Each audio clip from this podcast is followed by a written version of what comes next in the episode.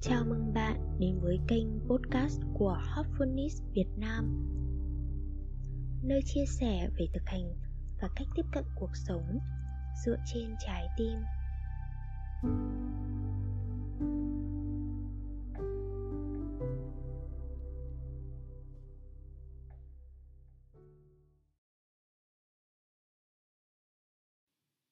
Diana Thanh lọc thân vi tế Mở rộng phổ ý thức Tiến vào trung tâm Dharana, Dhyana và Samadhi là ba bước cuối cùng trong Ashtanga Yoga của Patanjali. Chúng bao gồm các thực hành thiền được gọi là Raja Yoga và được liên kết với cuộc hành trình bên trong, còn được gọi là Yatra tâm linh. Trong bài viết này, Daiji, vị thầy Herphonis đời thứ tư, tập trung vào ý thức, nguyên nhân sự náo động của ý thức và làm thế nào đưa ý thức đến trạng thái an định, tĩnh tại thông qua dhyana, thiền để nhận ra bản chất đích thực của chúng ta. Cho đến lúc này, chúng ta đã tìm hiểu Yama, Niyama, Asana, Pranayama, Pratyahara, Dharana, Dhyana và Samadhi là các bước khác nhau của yoga. Nhưng sự phân chia này chỉ mang tính lý thuyết. Trong thực tế, chúng không tách rời. Thực ra, tất cả các kỹ thuật và phương pháp yoga được tạo ra cho một mục đích duy nhất đó là làm thế nào để sử dụng tâm trí? Tâm trí có thể được sử dụng để mang đến sự tự do hoặc sự tù túng. Khi tâm trí được sử dụng với mục đích đúng đắn, nó rõ ràng và sáng suốt. Với một ý thức rộng mở, dẫn đến sự giải thoát và hơn thế nữa. Khi tâm trí không được sử dụng với mục đích đúng đắn, nó bị xáo trộn, náo động, rối loạn về cảm xúc tự hủy hoại và ý thức tự thu rút lại như lỗ đen dẫn đến khổ đau vì vậy bằng cách kết hợp tất cả các bước trong Ashtanga Yoga của Patanjali, tâm trí có thể nhận ra mục đích đúng đắn của nó. Các bước này tạo nền tảng để đưa tâm trí tới trạng thái nguyên thủy trong tiềm năng vô hạn của chính nó.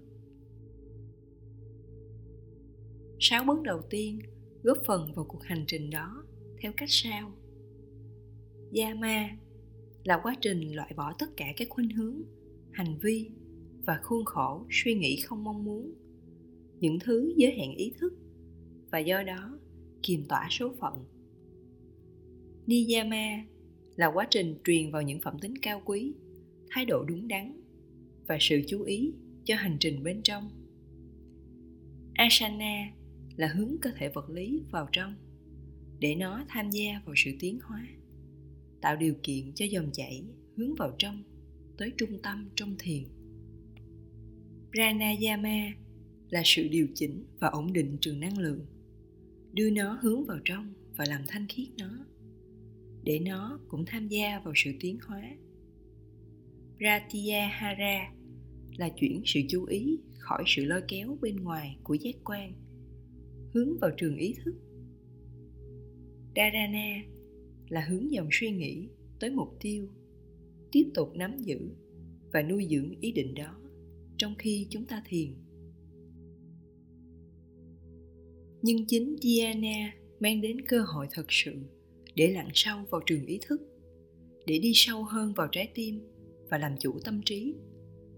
Đây là lãnh địa của Herphonis của Raja Yoga trên thực tế trong hệ thống Herphonis Yama, Niyama, Asana, Pranayama, Pratyahara, Dharana, Dhyana và Samadhi tất cả đều diễn ra đồng thời trong thiền. Thiền đúng đắn dẫn đến trạng thái chú tâm của samadhi.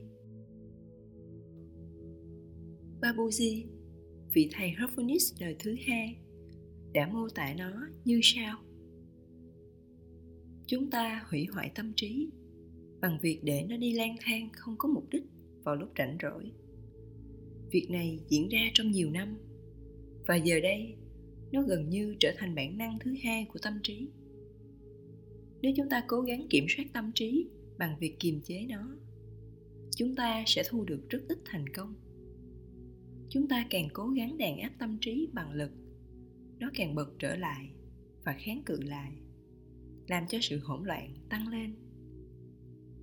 Phương pháp đúng đắn để kiểm soát các hoạt động của tâm trí là giữ nó ở một ý nghĩ thiêng liêng, giống như chúng ta làm trong khi thiền, và loại bỏ khỏi nó những thứ không mong muốn hoặc không cần thiết.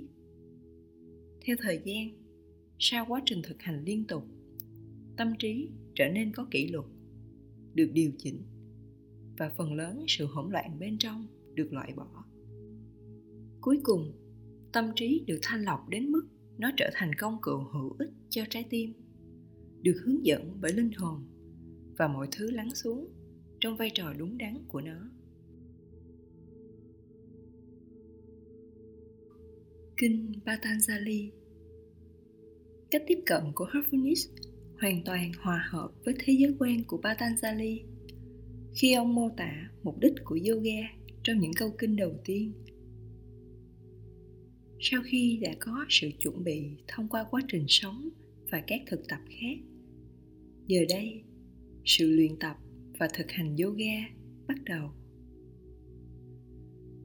Yoga là kiềm chế trường ý thức để nó không dao động và mang các hình tướng khác nhau.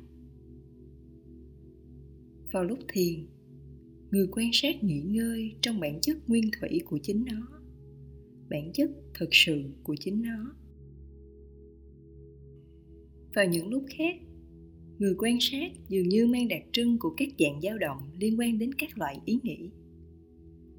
Có năm loại ý nghĩ, british khác nhau. Trong đó, một số là đau đớn và không thanh tịnh, một số là dễ chịu và thanh tịnh năm loại đó là kiến thức và nhận thức đúng, nhận thức sai và không sáng suốt, ảo tưởng lời nói và trí tưởng tượng, ngủ và ký ức. Có ba cách để phát triển kiến thức đúng, bao gồm nhận thức trực tiếp, suy luận và bằng chứng rõ ràng từ người khác. Nhận thức sai hoặc ảo tưởng là kiến thức sai kết quả của việc nhận lầm sự việc thành một thứ khác, thay vì như nó là. Ảo tưởng lời nói và trí tưởng tượng là kết quả từ ngôn từ không có nền tảng trong thực tại.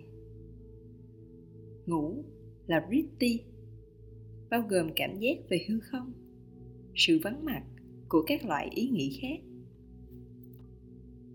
Ký ức là loại ý nghĩ về các dấu ấn trước đó chưa được loại bỏ và sau đó, chúng quay trở lại ý thức. Tất cả các British này được làm chủ thông qua tập luyện và buông bỏ sự ràng buộc.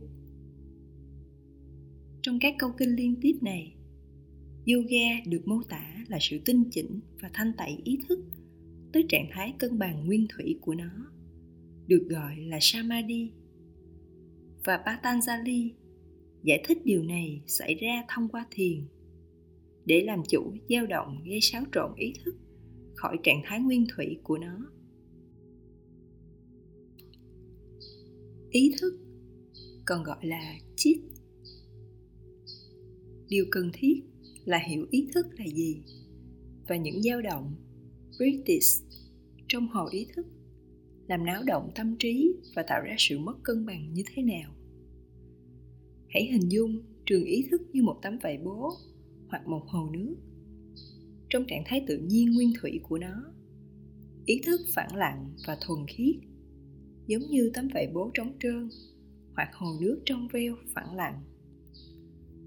British là những dao động gây ra bởi ý nghĩ và cảm xúc. Chúng gây ra sự náo động, làm xáo trộn sự tĩnh lặng và thuần khiết đó. Chúng là trò chơi năng lượng, bởi vì ý thức hấp thu một phần năng lượng prana của vũ trụ và gửi nó đi dưới dạng ý nghĩ. Những dao động này là những con sóng hoặc gợn sóng năng lượng hình thành trên hồ ý thức khi những thứ bên ngoài tác động vào nó. Và điều này xảy ra bởi vì chúng ta lấy vào quá nhiều dấu ấn thông qua các giác quan.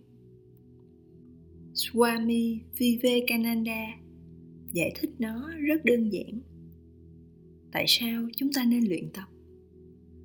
Bởi vì mọi hành động giống như những sao động nổi lên trên mặt hồ. Sự rung động biến mất và thứ gì còn lại? Những samskara hay những dấu ấn? Khi một lượng lớn dấu ấn ở lại trong tâm trí, chúng kết tập lại và trở thành một thói quen. Có thể nói rằng thói quen là bản năng thứ hai. Nhưng cũng là bản năng đầu tiên và toàn bộ bản năng của con người. Tất cả mọi thứ chúng ta là là kết quả của thói quen. Điều đó mang lại cho chúng ta sự an ủi. Bởi vì nếu nó chỉ là thói quen, chúng ta có thể tạo ra và phá hủy nó bất cứ lúc nào.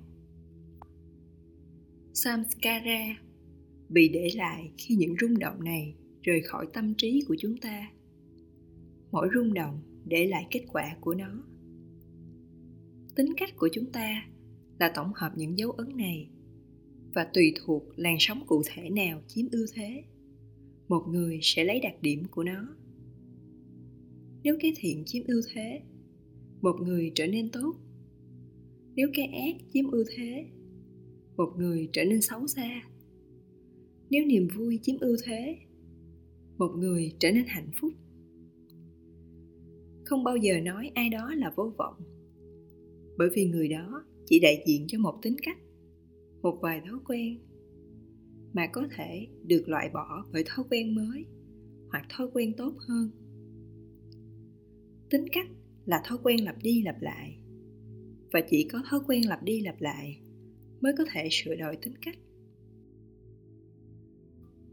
ý thức cũng luôn cố gắng thiết lập lại sự tĩnh lặng, sự thuần khiết và giản đơn nguyên thủy của nó. Và đó là lý do tại sao tâm trí không ngừng ném đi những ý nghĩ. Nó loại bỏ gánh nặng và sự xáo trộn tạo ra bởi sự tích lũy dao động trong cả phần ý thức và vô thức của tâm trí. Nó cố gắng làm dịu con sóng và gợn sóng để hồ ý thức trở nên như một hồ nước trong veo. Ở đó chúng ta có thể nhìn tới đáy hồ, tới linh hồn. Đó cũng là lý do tại sao chúng ta mơ. Trong trạng thái ngủ được thư giãn đó, tâm trí cố gắng thanh tẩy những lớp ý thức bằng cách ném đi những dấu ấn từ tiềm thức để nó có thể lặn vào trạng thái ngủ sâu, chạm tới linh hồn. Mơ là khúc dạo đầu tất yếu để bước vào ngủ sâu. Nhưng nhìn chung mơ là chưa đủ để thanh tẩy ý thức. Vì hầu hết, chúng ta tích lũy nhiều dấu ấn hơn mức chúng ta có thể loại bỏ. Chúng ta tạo ra sự mất cân bằng, bởi vì các giác quan kéo chúng ta ra bên ngoài để mang lại sự kích thích về tinh thần và cảm xúc. Cuộc sống của chúng ta càng sôi nổi, chúng ta càng có ít sự tĩnh lặng. Chúng ta càng khao khát sự kích thích, càng muốn thỏa mãn ham muốn gánh nặng dấu ấn chúng ta tích lũy ngày càng nhiều. Do đó, nước hồ càng đục và xáo động. Bước đầu tiên trong yoga. Bước đầu tiên trong yoga là kiềm chế lực kéo ra bên ngoài của các giác quan và bắt đầu hành trình quay trở vào trong, thông qua thiền. Hướng tới một ý thức được thanh tẩy. Chúng ta bắt đầu với thiền và các bước khác, gồm yama niyama, asana, pranayama, pratyahara và dharana. Đến một cách tự nhiên cùng với dhyana hay thiền. Khi thiền bị coi là một việc hoặc một hoạt động riêng biệt trong ngày, nó hiếm khi mang lại hiệu quả. Ngược lại khi chúng ta chuẩn bị cho thiền vào đêm hôm trước. Và sau đó, cố gắng mang trạng thái nhận được trong khi thiền và phần còn lại của ngày, thì hiệu quả của nó mang đến động lực và sự thay đổi trong cuộc sống. Chuẩn bị cho thiền. Nếu chúng ta chuẩn bị cho thiền vào tối hôm trước, nó sẽ tạo ra sự khác biệt quan trọng về chất lượng thiền vào sáng hôm sau việc đầu tiên là loại bỏ những dấu ấn vào cuối ngày làm việc thông qua thực hành thanh lọc Heartfulness. Trong thực hành này, những dao động được loại bỏ khỏi ý thức, tương tự như khi chúng ta tắm. Các dao động lắng xuống để các lớp ý thức chuyển sang trạng thái tĩnh lặng, nhẹ nhàng và thuần khiết. Loại bỏ dấu ấn không mong muốn là vai trò của Yama. Chúng ta tiếp tục với Yama cũng bằng việc loại bỏ các khuynh hướng và thói quen thuộc về hành vi, là kết quả phát triển từ những dấu ấn. Thông thường, trái tim và tâm trí không an tĩnh do nhiều loại cảm xúc, sự tương tác với người khác, thói quen và các kiểu hành vi xảy ra trong ngày. Ai đó có thể đã làm bạn tổn thương, bạn có thể ghen tị với thành công của người khác lo lắng về tiền bạc, hoặc con cái, hoặc cảm thấy bực bội hay sợ hãi.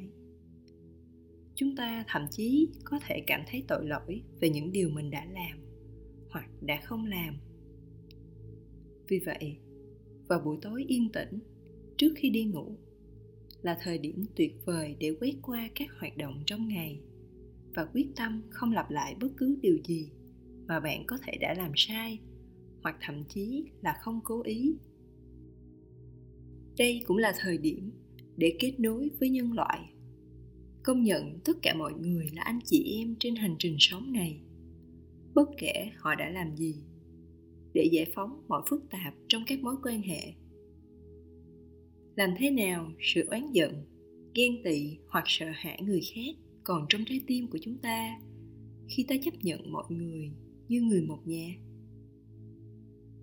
Cuối cùng ngay trước khi đi ngủ là thời điểm hoàn hảo để kết nối sâu trong trái tim với tự ngã thông qua cầu nguyện Heartfulness. Nhờ kết nối này, giấc ngủ cũng được tươi mới về thể chất, tinh thần và tâm linh. Sự bình an thay vì rối loạn về tinh thần. Nó giống như sự khác biệt giữa đi thuyền trên mặt hồ yên ả và trên mặt biển bão giông. Giấc ngủ tươi mới, cho phép chúng ta dậy sớm và thiền trong sự yên lặng của thiên nhiên lúc bình minh. Đó là một trong những trải nghiệm sâu sắc và đẹp nhất mà bất cứ người nào có thể có được. Trung tâm bên trong chúng ta cộng hưởng với trung tâm thuần khiết, tĩnh lặng của thiên nhiên tại thời điểm chuyển tiếp giữa đêm và ngày. Chúng ta có thể lặn sâu trước khi bắt đầu thiền Heartfulness đầu tiên, chúng ta thanh lọc thân tâm một cách có ý thức.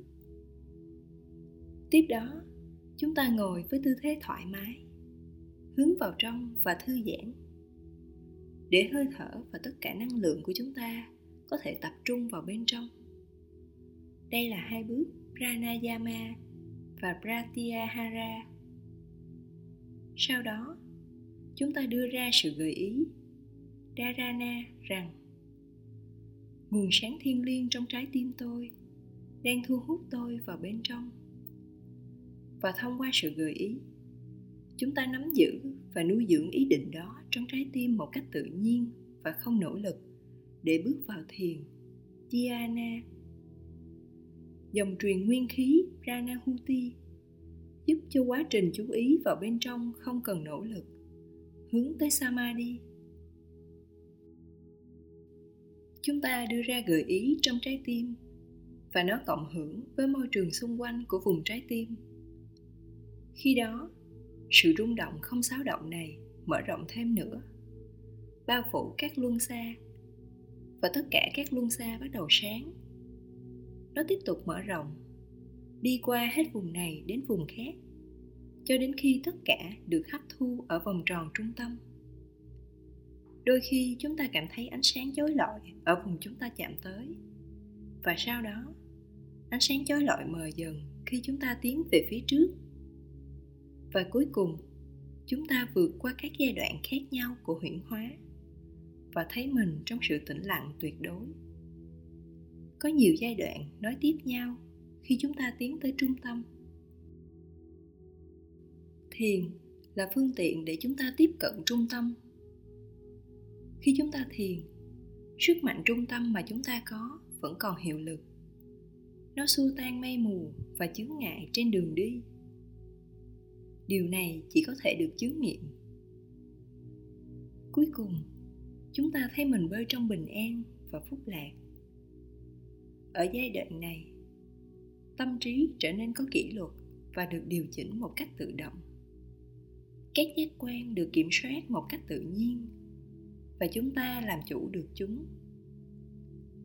Tất cả điều này là kết quả của thiền ở trái tim với sự hỗ trợ của dòng truyền nguyên khí, còn gọi là pranahuti. Bài viết được viết bởi Kamlesh Patel, tên gọi triều mến của ngài là Daisy vị thầy Rafunis đời thứ tư.